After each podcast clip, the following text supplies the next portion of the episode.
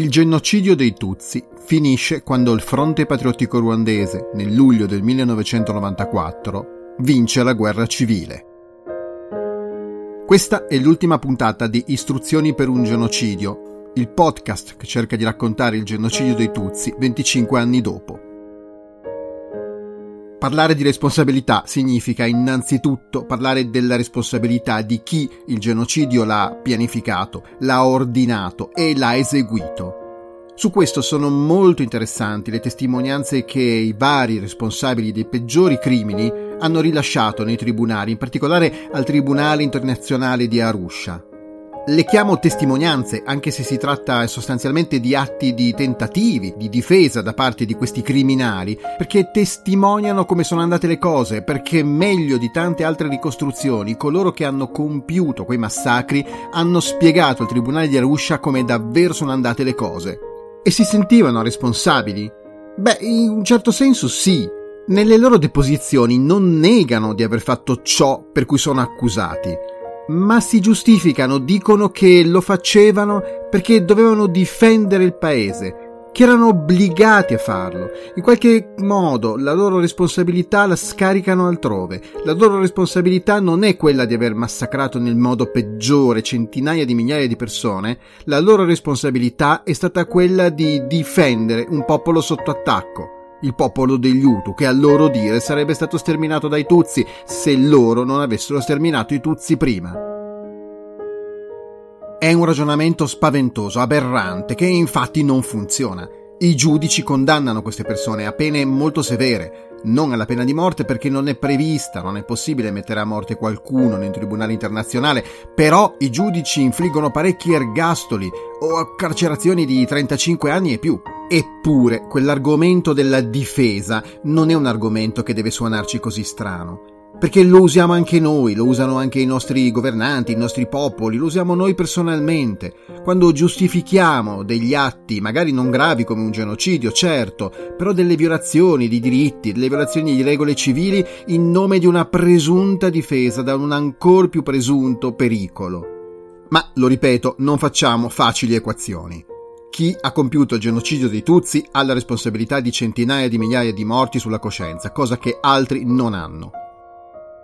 E però, noi occidentali, noi primo mondo, noi mondo sviluppato, chiamiamoci come meglio preferiamo, che responsabilità abbiamo in questa vicenda? E che conti abbiamo fatto con queste responsabilità? Ed è una responsabilità collettiva o si possono fare nomi e cognomi? E nel caso che sì, i nomi e i cognomi si possano e si debbano fare, che cosa sappiamo di come hanno fatto i conti con le responsabilità questi personaggi? Cosa dicono innanzitutto coloro che all'interno del palazzo di vetro avevano il compito di coordinare le operazioni di peacekeeping e che quindi erano i diretti interlocutori di Romeo Dallaire, il capo dei caschi blu sul territorio? Perché quando l'11 gennaio del 1994 hanno ricevuto il fax di Dallaire appunto in cui gli informava di questo deposito di armi e della possibilità di requisirlo, hanno detto no, fermati.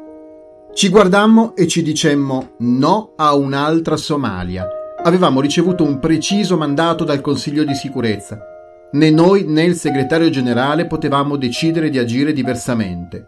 Se ci fossero stati dei morti, esattamente come è accaduto a Mogadiscio, ci avrebbero costretto a riportare tutti i caschi blu a casa. A parlare è Iqbal Risa, uno dei capi di Romeo Dallaire all'ONU. E il capo di Iqbal Risa era Kofi Annan, vice segretario generale dell'ONU all'epoca con delega alle operazioni di peacekeeping. Lui, Annan, come ha reagito a tutto ciò che è venuto fuori sulle responsabilità dei dirigenti dell'ONU, lui incluso, sul genocidio dei Tutsi? Nel marzo del 1999 viene istituita una commissione di inchiesta presieduta dall'ex primo ministro svedese Ingvar Carlsson, che in sei mesi intervista oltre 100 persone, tra cui sopravvissuti ed esponenti dei governi ruandese, tanzanese, belga, francese e statunitense. Le conclusioni vengono pubblicate il 16 dicembre dello stesso anno. L'UNAMIR, la missione dei caschi blu, sostiene la commissione, è stata predisposta in modo approssimativo e il suo mandato era completamente avulso dalla realtà. Il Dipartimento per le operazioni di peacekeeping e il segretario generale avevano tutti gli elementi per capire cosa stava accadendo, ma tennero il Consiglio di sicurezza all'oscuro dei fatti principali.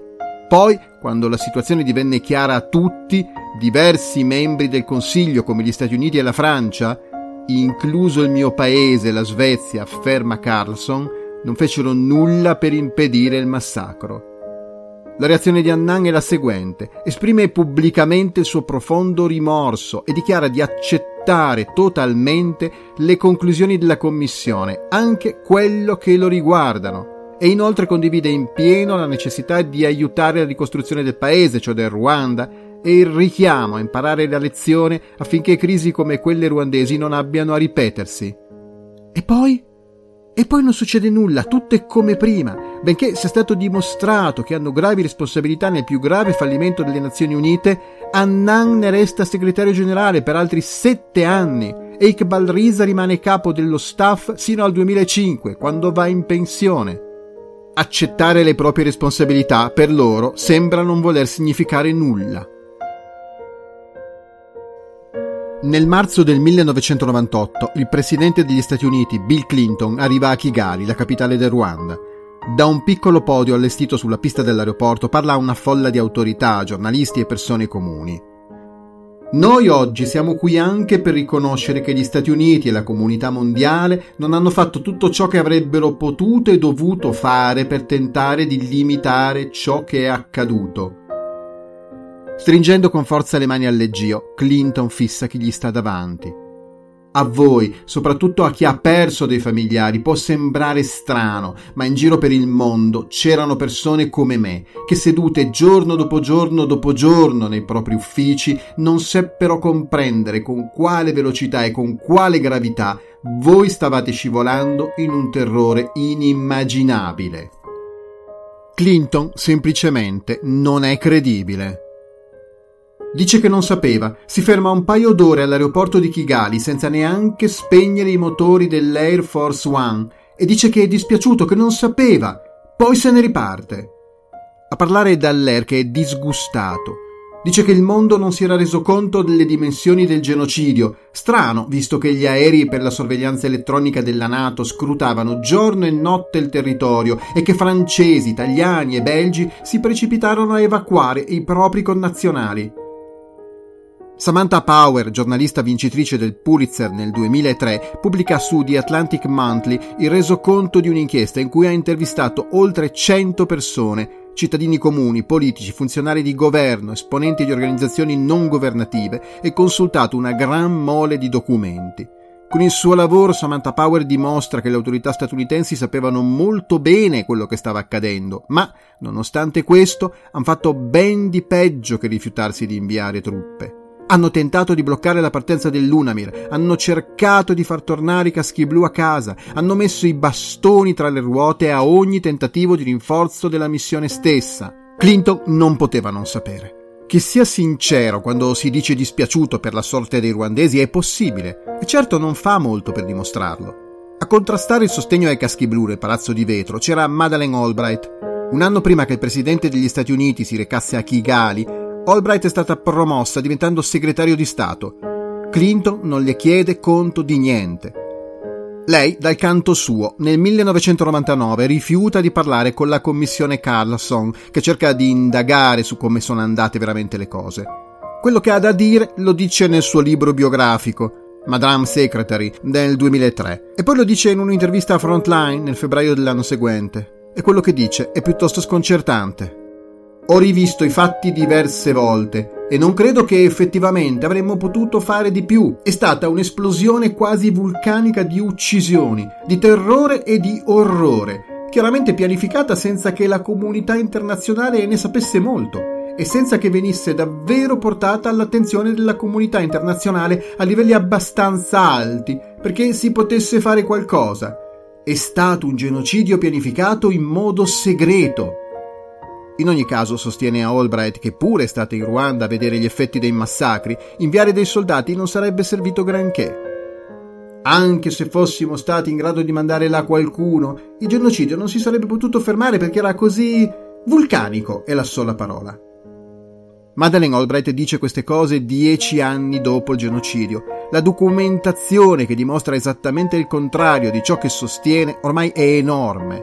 I livelli alti sapevano tutto Bastava mandare poche migliaia di soldati e il genocidio sarebbe stato fermato. George W. Bush sembra molto più schietto. Mr. Bush cosa farebbe se il cielo non voglia si ripetesse una vicenda come quella ruandese? gli chiede un giornalista dell'ABC il 23 gennaio del 2000. Noi non manderemmo nostri soldati per fermare una pulizia etnica o un genocidio in luoghi al di fuori dei nostri interessi strategici. Non invierei truppe in Ruanda, risponde il futuro presidente. Ancora più sorprendente, almeno per me, è il modo con cui fanno i conti con le proprie responsabilità degli importanti personaggi della Francia. Sul Ruanda non può esserci imputata alcuna responsabilità queste sono le parole di François Mitterrand, presidente della Francia, che pronuncia il 3 settembre 1994 in risposta alle domande del direttore di Le Figaro. Il primo ministro, Edouard Balladur, si spinge ancora più in là. Sostiene che la Francia è l'unico paese della comunità internazionale che ha tentato di fermare il genocidio. Mitterrand e Balladur non dicono nulla sulle armi che hanno inviato in gran numero in Ruanda, non motivano la scelta di dare asilo ai membri del clan genocida Kazoo, non giustificano l'aver accolto con tutti gli onori durante il genocidio esponenti del governo estremista, non ammettono che l'operazione turquoise ha protetto la fuga in Zaire dei peggiori criminali anche dopo che, a metà giugno del 94, Mitterrand ha definito i successori di Abiyarimana una banda di assassini. Una vignetta su Charlie Hebdo raffigura una donna uccisa a colpi di macete. Un soldato francese accorre e le raccoglie qualcosa che ha visto caderle dalla mano. Mademoiselle, il vostro fazzoletto. In testa al disegno una frase del ministro della cultura Jack Lang. In Ruanda il comportamento della Francia è stato esemplare. Personalmente mi sono avvicinato alla storia del genocidio dei Tutsi tramite la figura di Romeo Dallaire, il capo dei caschi blu in Ruanda durante il genocidio.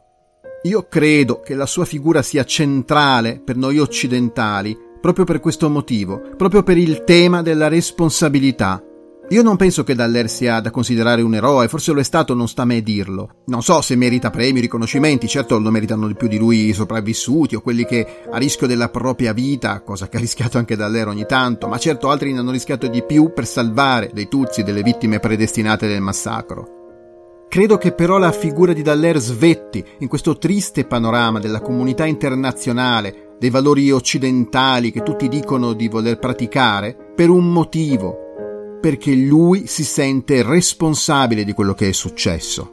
L'ONU poteva fermare il genocidio, se non l'ha fatto non è per la sua struttura o le regole che si è data, non c'entra il diritto di veto dei membri permanenti nel Consiglio di sicurezza, non c'entrano la mancanza di trasparenza o l'eccesso di burocrazia.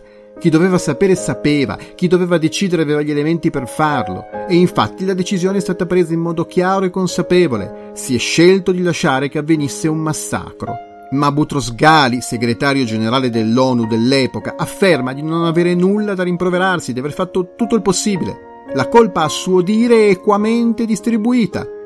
Siamo tutti responsabili di questo fallimento, tutti, le grandi potenze, i paesi africani, l'ONG, la comunità internazionale. È un genocidio, io ho fallito, è uno scandalo. E poi però aggiusta il fuoco soprattutto contro gli USA, perché non hanno voluto fare per il Ruanda dove sono morte tra 250.000 e 500.000 persone, dice con una stima al ribasso, lo stesso rumore che hanno saputo fare per un solo dissidente cinese? L'ONU ha come primo obiettivo mantenere la pace e la sicurezza internazionale, prevenire le minacce e reprimere gli atti di aggressione. Ma a proposito del genocidio in Ruanda, l'obiettivo di chi la dirige sembra diventato trovare qualcuno a cui dare la colpa. La persona più potente degli Stati Uniti, dunque del mondo, Bill Clinton, se la cava con un non sapevo. La persona del suo staff più coinvolta nell'ONU, Madeleine Albright, sostiene che non si poteva fare nulla di più di quel che ha fatto. La Francia ritiene di aver fatto più di qualunque altro paese coinvolto.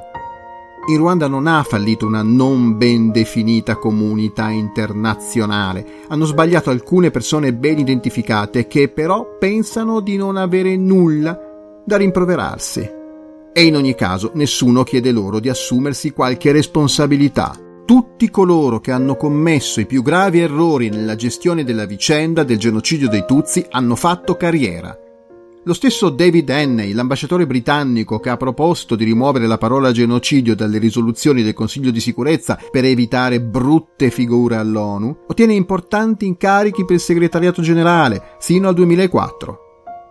La vicenda di Romeo Dallaire è diversa perché per lui non va così. Il 12 giugno del 2002 un giornalista ricorda Dallaire che molti sostengono che lui non sia responsabile di quella tragedia e gli chiede se ciò non gli porta un po' di pace, un po' di conforto. Dallaire risponde così.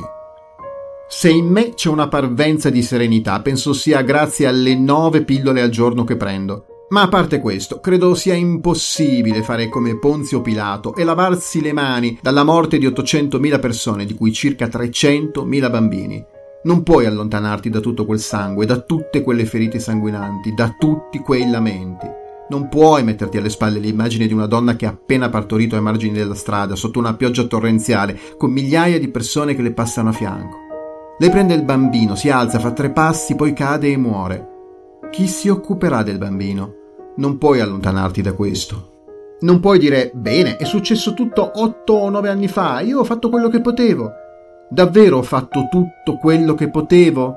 Sarei dovuto andare da Kofi Annan o da Butros Ghali, gettare davanti a loro il mio incarico e dire andate all'inferno, nessuno è venuto a sostenermi e io me ne vado. Avrei dovuto aprire il fuoco? Mi fu subito chiaro che se avessi dato l'ordine di sparare saremmo diventati il terzo belligerante nel conflitto.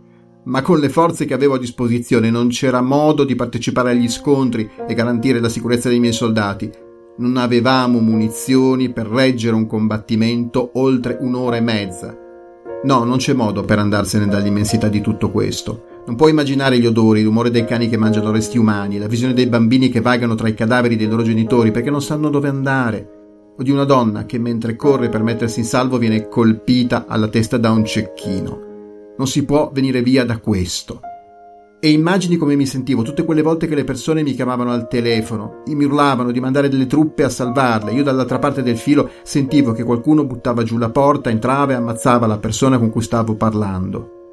Immagini quando mi toccava di decidere tra chi avrei potuto salvare o chi non avrei potuto salvare. Claude Eterly è il maggiore dell'aeronautica militare che diede il segnale di via libera per il lancio della bomba atomica su Hiroshima. Eterly, dopo il 1945, provò profondi rimorsi e per questo venne richiuso a lungo in ospedali psichiatrici.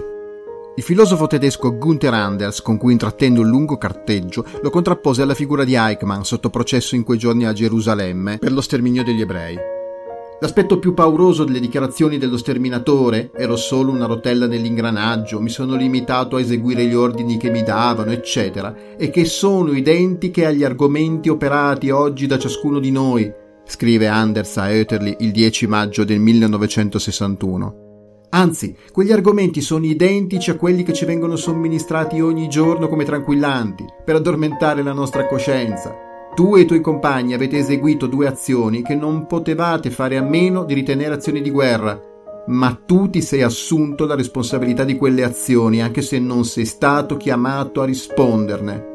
Avremmo ogni ragione di disperare in questa epoca di Eichmann se non ci fossi tu, Claude Eterly, a fargli da contraltare. Allo stesso modo la vicenda di Dallaire è straordinaria, a mio avviso, soprattutto per quello che ha fatto dopo il genocidio, si è sentito responsabile anche se nessuno gli chiedeva di farlo. Poteva assumere il ruolo del bravo bianco che fa il possibile per aiutare gli sfortunati neri. Sarebbe stato ben accolto nelle democrazie occidentali dove tutti, normali cittadini e potenti leader politici, hanno imparato a giustificare ogni proprio fallimento, a non sentirsi mai responsabili di niente. Invece Dallaire si è dichiarato pienamente responsabile del massacro, pagandone le conseguenze in prima persona. Istruzioni per un genocidio finisce qua. Ringrazio di cuore Marco Trovato e tutta Africa Rivista per aver deciso di dare spazio a questo racconto del genocidio dei Tutsi 25 anni dopo. E ringrazio di cuore chi ha ascoltato queste puntate, chi le ha condivise, chi le ha commentate, chi ci ha trovato qualcosa di utile, cosa che mi fa davvero molto piacere. E infine, più di tutti, ringrazio gli amici ruandesi, ringrazio l'associazione Ibuka, nella sua presidente Honorin e gli altri amici che ne fanno parte, ma tutti, tutti i ruandesi che in questi anni hanno voluto condividere con me le loro idee, i loro pensieri e insegnarmi veramente molto. A tutti davvero ancora grazie.